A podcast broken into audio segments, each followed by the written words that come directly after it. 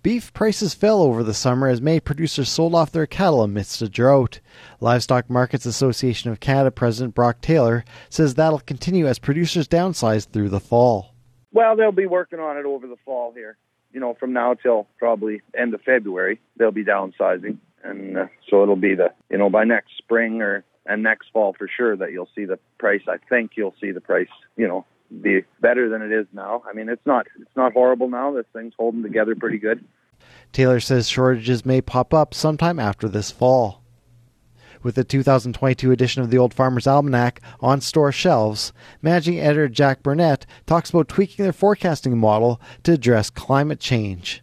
You know, starting eight, nine years ago, uh, our traditional around 80% accuracy, you know, we started being 72%, 73%. And so if our, our ways of doing things were starting to go off the rails, we wanted to be the first to know, not the last. Burnett added that the testing process for those new forecasting tweaks began four years ago. The Alberta Wheat Commission and Alberta Barley encourage farmers to provide input on amalgamating the two organizations.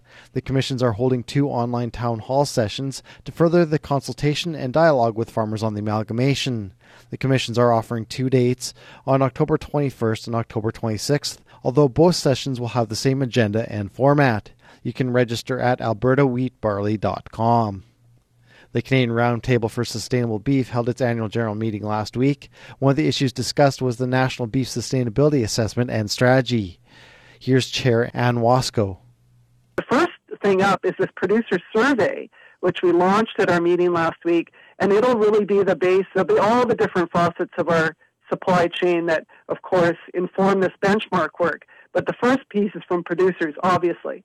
So there's a survey going out. That'll be the base for a lot of the producer numbers that go into this benchmark work. So we're really hoping we can get lots of producers to fill out this survey. It's, it'll maybe take about 20 to 30 minutes, I understand. The first assessment and strategy released in 2016 is being updated with the full results planned for 2023. The president of the Western Canadian Wheat Growers is greatly concerned with the impact of the federal government's proposed 30% reduction in fertilizer emissions. Here's Gunther Jochum. It's not good policy going forward. Now, with uh, Fertilizer Canada, they engaged uh, Meyers Norris Penny to do a study on this. So this isn't just anecdotal or anything. A major national accounting firm looked at this proposal, how it would impact farmers and farming across Western Canada, and it does not look good. The analysis by MNP calculates that if Canada adopts the EU model, Saskatchewan could see a $4.61 billion loss in their canola and spring wheat crops. And finally, with combines beginning to strip corn and sunflower fields, other farmers in southern Manitoba are taking off the last of their soybean crop. Isaac Froese runs a farm near Plum Coulee. We wrapped up uh, the soybean harvest. We are done for the year.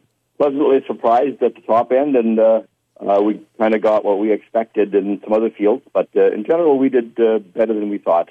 The average would be below 30, above 20. Yeah, I would say 27, 28, somewhere in there. Oh, that's yeah, that's uh, close to 10 bushels an acre less than the average. Froese feels that late August rains have been beneficial. For Golden West Radio, I'm Sean Slatt.